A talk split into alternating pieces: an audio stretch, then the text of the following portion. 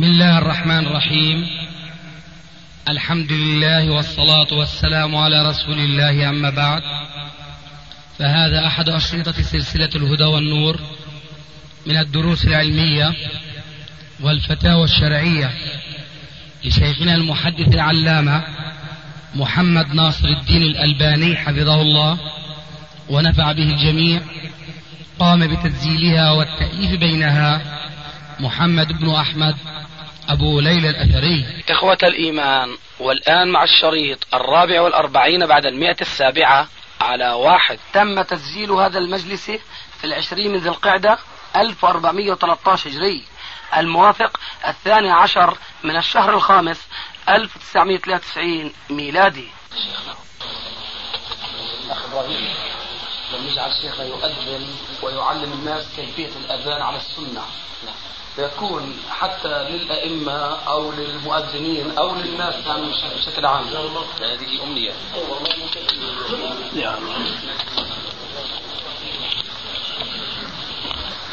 طبعا ما بيهمكم الصوت الصوت ما شاء الله. اولا صوت شيخ وثانيا صوت شيخ تعبان عيان لا بأس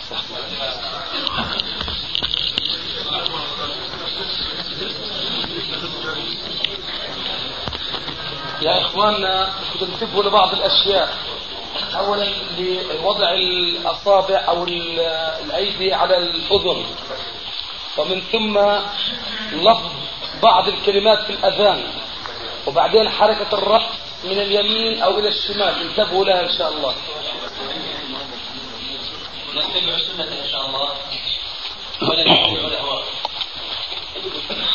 الله أكبر الله أكبر. الله أكبر الله أكبر. أشهد أن لا إله إلا الله. أشهد أن لا إله إلا الله. أشهد أن محمدا رسول الله.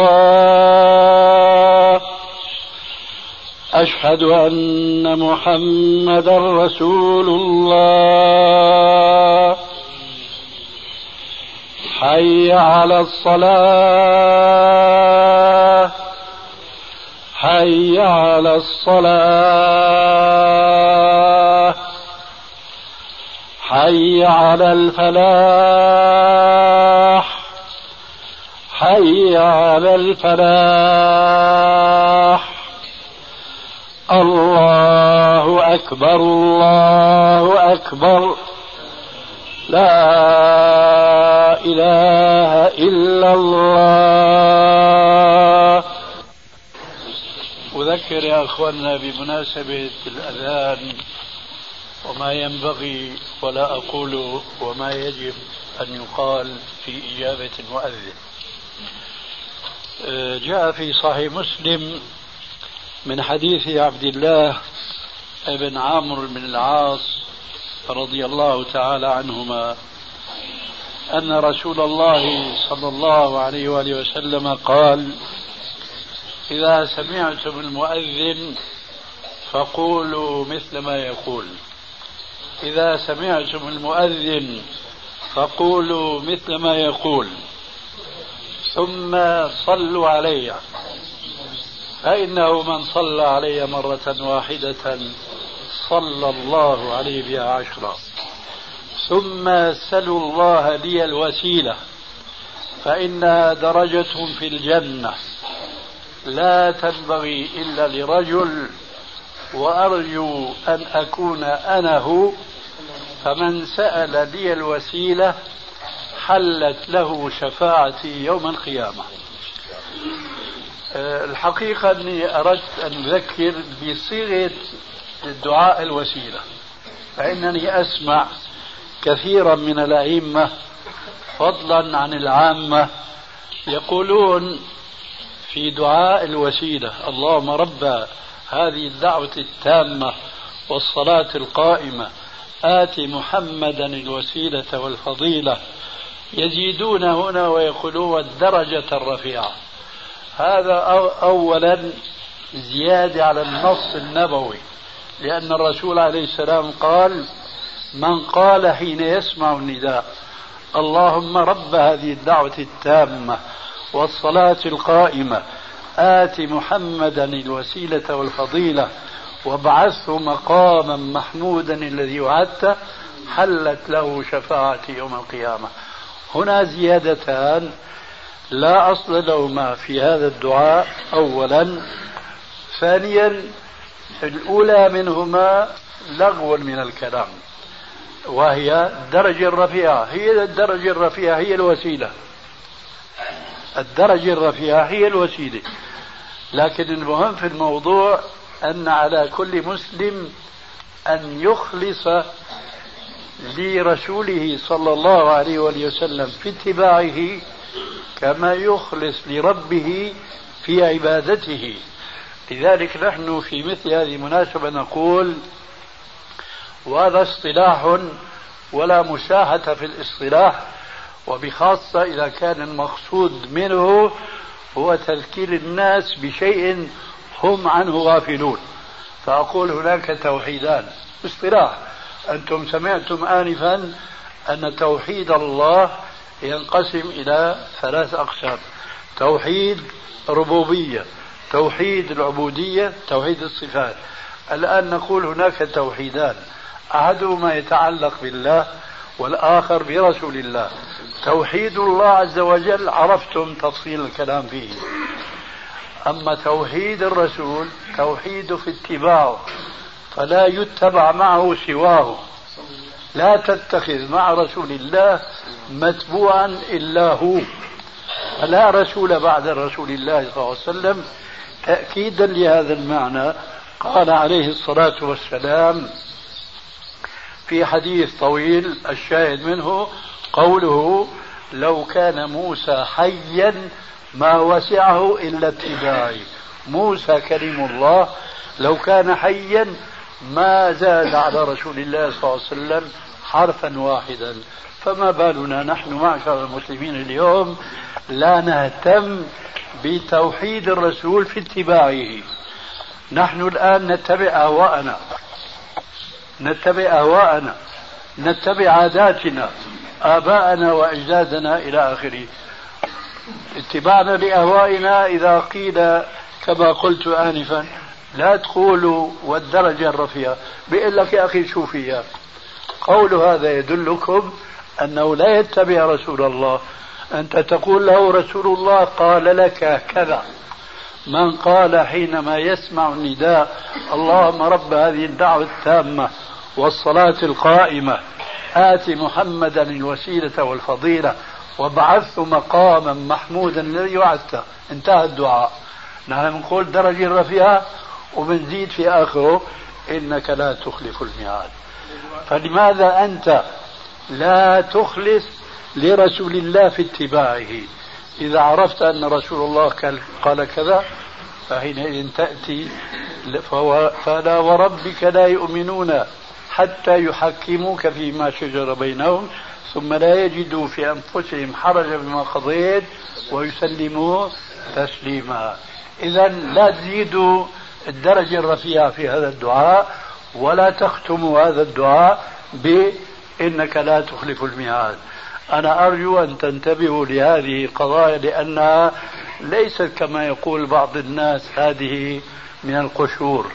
هذه أمور ثانوية. ألا تريد أن تعبد الله كما أمرك الله وكما علمك رسول الله؟ كل من عبد الله على غير طريق رسول الله لا يكون مؤمنا بالله إيمانا حقا. الآن توجهوا إلى الله عز وجل في صلاتكم. شيخنا لو نبههم على التأمين قبل ما تصلي يعني ولو كلمتين موجزات هذا باب واسع يا أبو ليلى. أقيموا الصلاة مين المقيم. الله أكبر الله أكبر. أشهد أن لا إله إلا الله.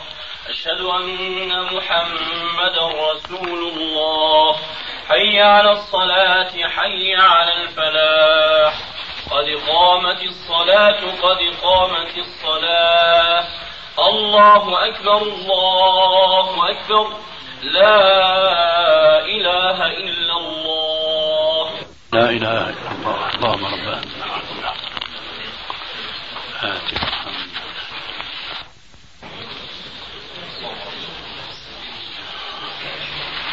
الله أكبر.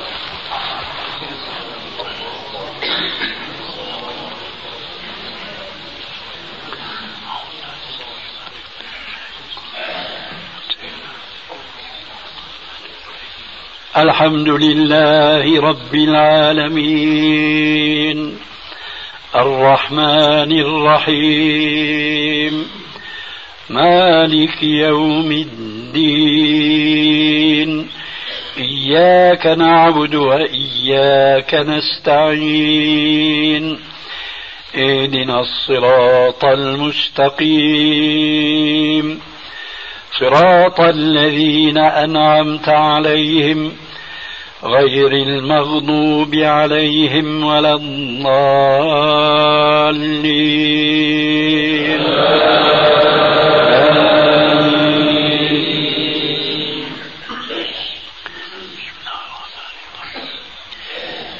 ويل لكل همزة لمزة. الذي جمع ماله وعدده يحسب أن ماله أخلده. كلا لينبذن في الحطمة. وما أدراك ما الحطمة. نار الله الموقدة التي تطلع على الأفئدة. إنها عليهم مؤصدة في عمد ممددة. الله أكبر.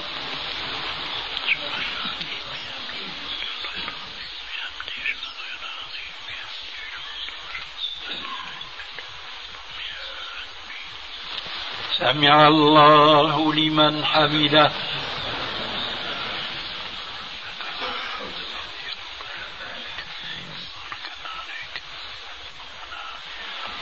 الله أكبر.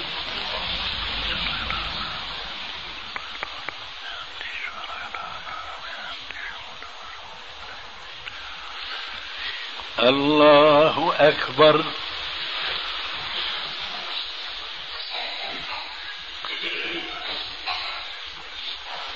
الله أكبر.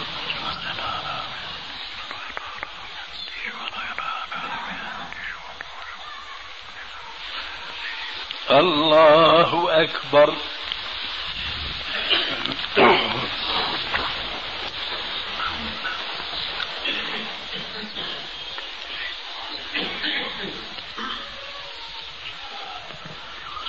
الحمد لله رب العالمين. الرحمن الرحيم. مالك يوم الدين. إياك نعبد وإياك نستعين. اهدنا الصراط المستقيم. صراط الذين أنعمت عليهم غير المغضوب عليهم ولا الضالين.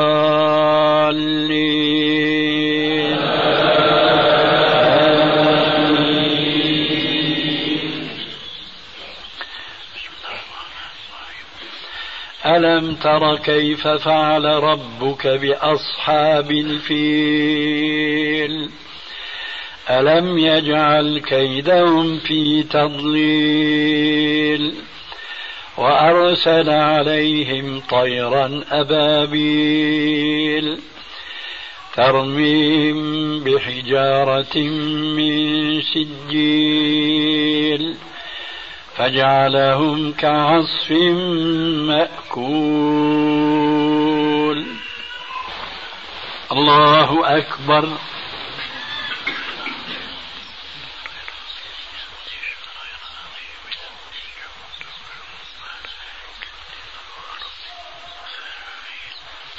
سمع الله لمن حمده.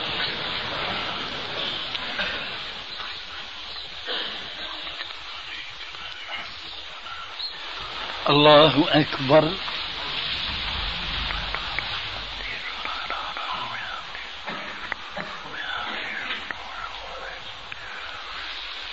الله أكبر.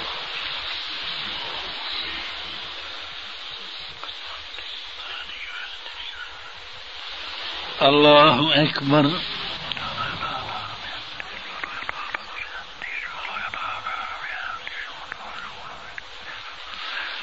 الله أكبر.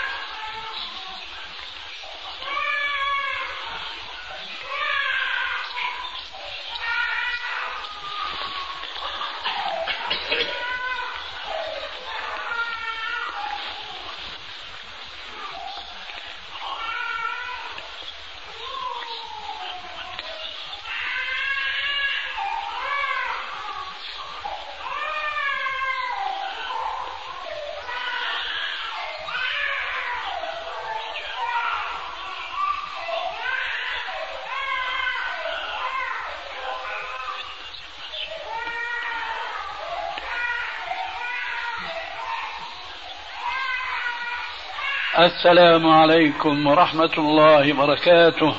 السلام عليكم ورحمة الله.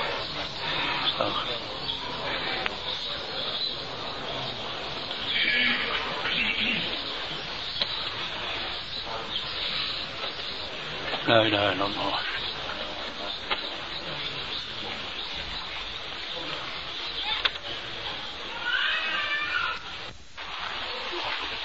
قال تعالى وذكر فإن الذكرى تنفع المؤمنين. موضع الذكرى أو التذكير مخالفة المصلين جماهير المصلين لقول الرسول الكريم كأنه أمر أجمع عليه ألا وهو قوله عليه الصلاة والسلام إذا أمن الإمام فأمنوا. فإنه من وافق تأمينه تأمين الملائكة غفر له ما تقدم من ذنبه. مما يعجب منه كل ناظر في أحوال المسلمين في عقيدتهم في معاملاتهم في عباداتهم أنهم يخالفون شريعة ربهم. ثم مع ذلك يريدون أن يجاهدوا. ثم مع هذه الإرادة التي لم يأخذوا بأسبابها الضرورية. يطمعون أن ينصرهم الله. والله عز وجل اشترط على عباده لينصرهم على عدوهم أن ينصروه تبارك وتعالى في ذوات أنفسهم. فها أنتم سمعتم آنفا أن المسلمين انحرفوا في العقيدة عن كتاب الله وعن سنة رسول الله وإجماع سلفهم الصالح. ثم تعلمون أمرا آخر لستم بحاجة فيما أظن أن نخوض فيه كثيرا أو طويلا وهي أن أكثر المسلمين اليوم من أهل الأموال يتعاملون بالربا المحرم بل الذي هو من أكبر الكبائر. الآن وجها لوجه أنتم معشر المصلين. المفروض أنكم تصلون لله رب العالمين. وهو كذلك إن شاء الله من حيث القصد والنية والإخلاص أنكم تصلون لله رب العالمين. ولكن أقول آسفا إنكم تصلون على غير ما شرع الله على لسان رسول الله صلى الله عليه وآله وسلم. والأمثلة كثيرة وكثيرة جدا لكن من أعظم الأمثلة عبرة وتذكيرا ما كان منها ظاهرة معلنة بين المصلين أنفسهم في جماعاتهم في مساجدهم وليس مما قد يكون قد يقوم أحدهم بينه وبين ربه. في صلاته أو في عبادة أخرى. فالآن في أي مسجد حضرنا سواء كنا مقتدين أو إماما نسمع جماهير المصلين يخالفون قول الرسول السابق ذكره إذا أمن الإمام فأمنوا. الإمام بعد ما انتهى من قراءة ولا الضالين وإذا أنتم معشر المصلين المخلصين لله رب العالمين المخلين باتباع السنة سيد المرسلين إذا أنتم تقلبون الحديث رأسا على عقب فلا يكاد الإمام بعد ما انتهى من ولا الضالين أنتم تبدأوا بآمين وإذا به يصبح مقتديا بكم وتنقلبون أنتم إمامه. هذا على ماذا يدل؟ يدل على أحد شيئين وكما يقال أحلاهما مر إما الجهل بالإسلام وإما معاكسة الإسلام أحلاهما مر المعاكسة واضحة جدا فما ذكرته آنفا من التعامل بالربا. هل هناك مسلم لا يعلم أن الربا من أكبر الكبائر؟ لا مع ذلك يتعامل الناس اليوم بالربا. الآن هنا أنتم في المسجد تسابقون الإمام. لما؟ أنا أقول ليست الأخرى أي معاكسة وإنما هي الأولى وهو أو وهي الجهل بالسنة الجهل بأقوال الرسول صلى الله عليه وسلم. الجهل كنص كمبدأ عام صلوا كما رأيتموني أصلي. أنتم لا أقول أنتم في هذا المسجد وفي هذا البلد في بلاد الدنيا كلها. أولا حضورا في بعضها وسماعا من آخرين في البعض الآخر. ما حضرت مسجدا لا في المسجد الحرام ولا في المسجد النبوي ولا في الأقصى ولا في أي بلد من بلاد أخرى سواء كانت إسلامية أو كانت غربية فيها جاليات إسلامية كلهم أجمعوا على مسابقة الإمام في آمين. هذا أقل شيء يدل على الجهل بأقوال الرسول صلى الله عليه وسلم وبصفة صلاته. فأعود لأقول عجبا من أمة تريد النصر من الله وهم يخالفون الله في الاعتقاد في توحيده في عبادته في الأحكام الأخرى التي جاءت على لسان نبيه صلى الله عليه وآله وسلم. لذلك أقول ناصحا ومذكرا إن كنتم مخلصين وجادين وصادقين في أن ينصرنا الله عز وجل على أعدائنا وبخاصة الذين احتلوا أرضنا فعليكم أن ترجعوا إلى ربنا وأن تتوبوا إليه توبة نصوحا ولن تكون هذه التوبة النصوح إلا بالعلم والعمل النافع. بالعلم النافع والعمل الصالح. إذا فتعلموا أحكام دينكم ثم اعملوا بها ينصركم الله على أعدائكم وأول عدو لكم هو نفوسكم القائمة في أشخاصكم. لذلك قال عليه الصلاة والسلام المجاهد من جاهد نفسه وفي لفظ هواه لله. فجاهدوا إذا أهواءكم لله عز وجل حتى نستقيم على الجادة وحتى نكون ممن ينصر الله فينصره الله. هذا الذي أردت التذكير به. ونسأل الله عز وجل أن ينفعنا بما نقول وبما نسمع. لا إله إلا الله. اللهم ربنا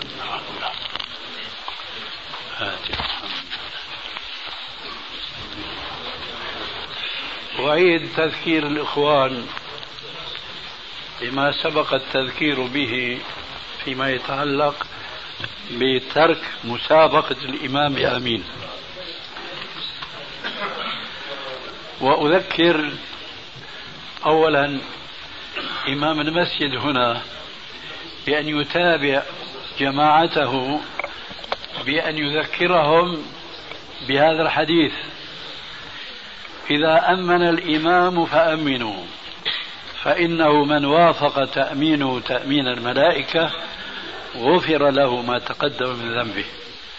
أذكركم مرة ثانية. وأرجو ألا أسمعها كما سمعتها في المرة الأولى.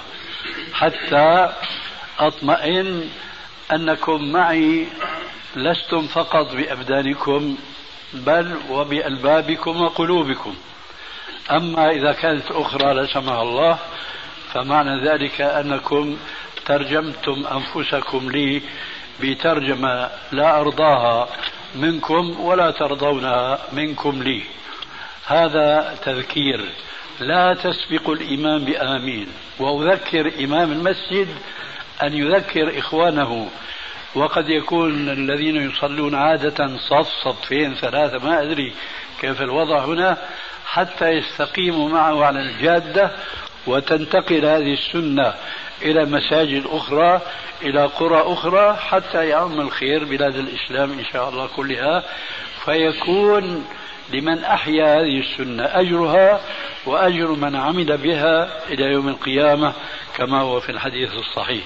واستووا في صلاتكم إن شاء الله.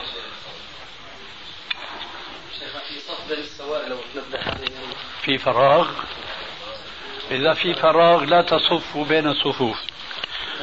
أما إذا ما في فراغ فلا بأس. نعم. في فراغ تأخروا يا أخوانا بين السواري لا يجوز الصف بين العضادات بين الأعمدة. تقدموا يلا. هذه يا أخواننا أيضا من الأمور التي يخالف فيها المسلمون أحاديث الرسول عليه السلام. هناك حديثان اثنان. هذا العمود وهذا في لغة الرسول اسمها سارية سارية سواري. قال عليه السلام لا تصفوا بين السواري لا تصفوا بين السواري. لماذا؟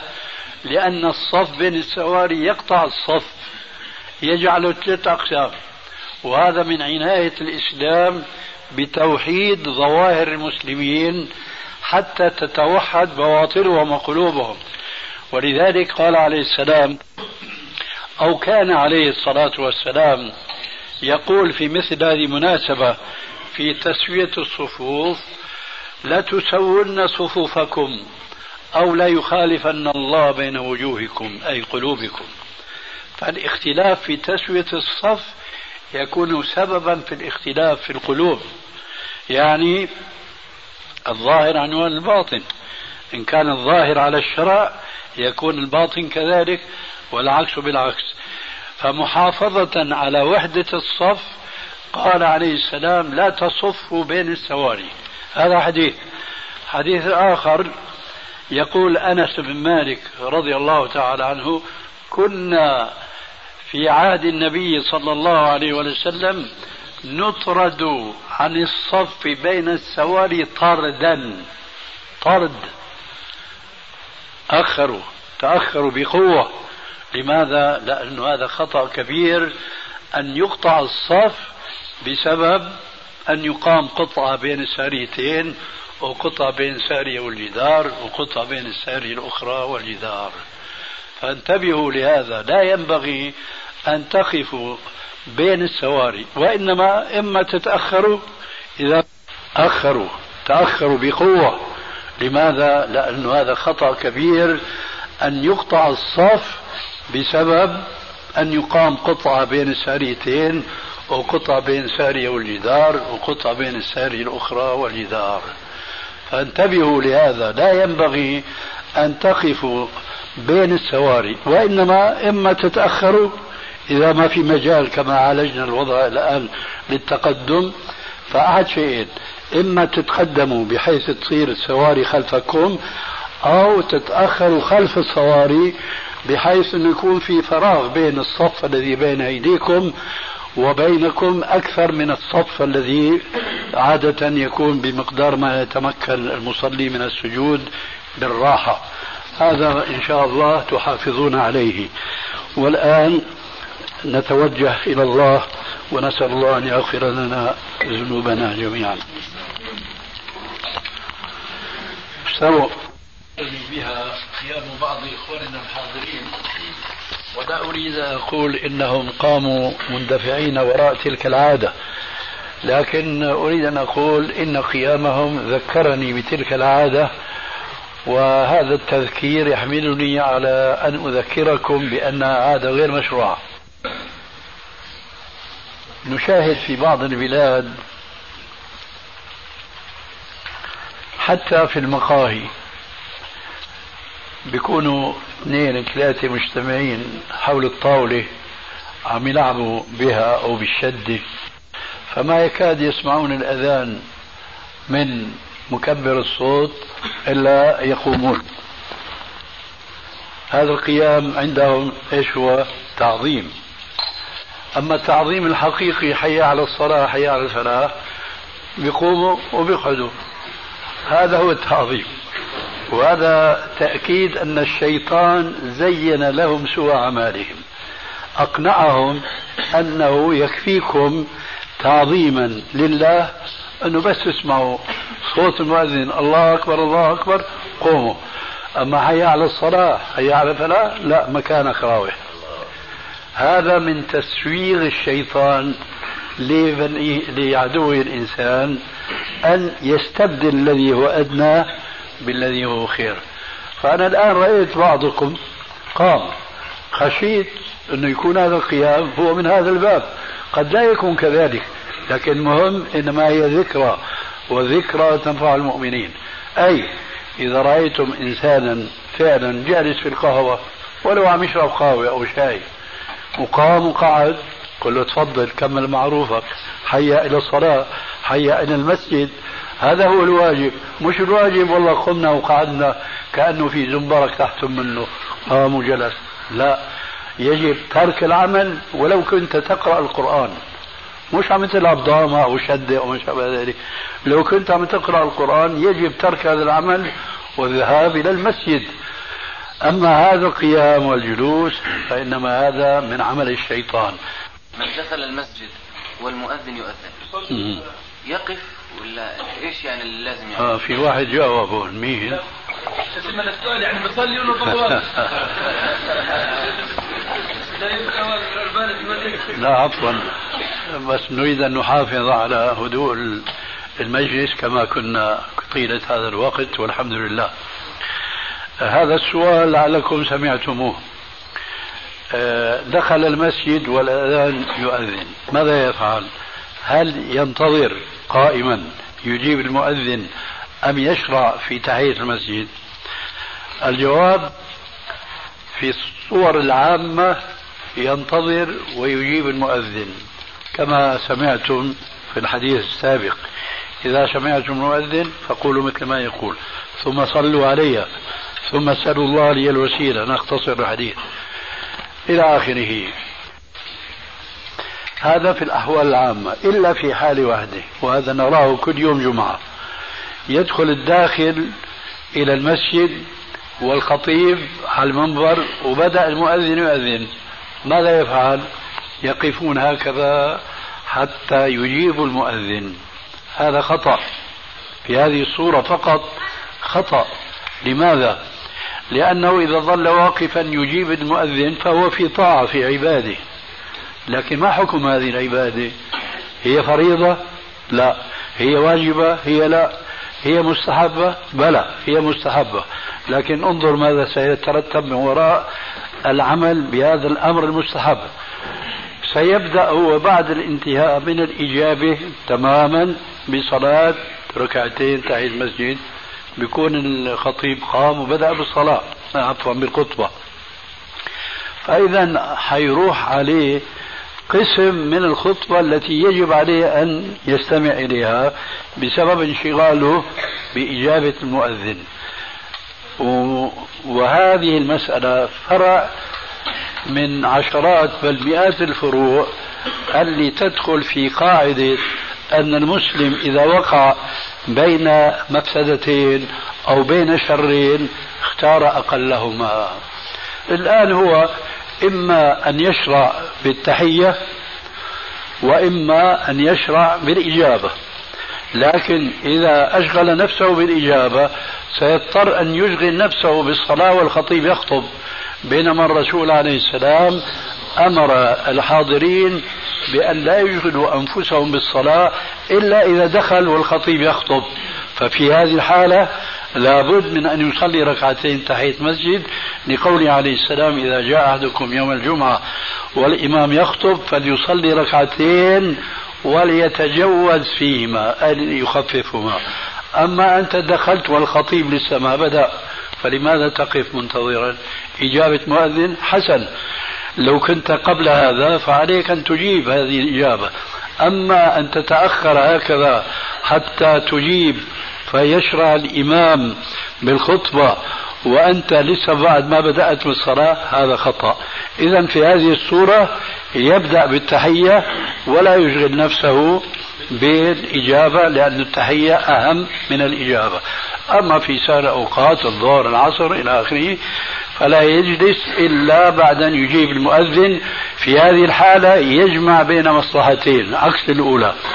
في هذه الحالة يجيب المؤذن في وفي الوقت نفسه لا يجلس فيخالف الرسول عليه السلام الذي قال في الحديث الصحيح إذا دخل أحدكم المسجد فلا يجلس حتى يصلي ركعتين.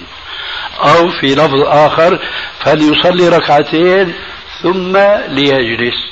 فهنا جمع بين تنفيذ أمره فليصلي ركعتين ثم ليجلس وبين أمره أجيبوا المؤذن. إذا سمعتم المؤذن فقولوا مثل ما يقول فقوموا إلى صلاتكم إن شاء الله.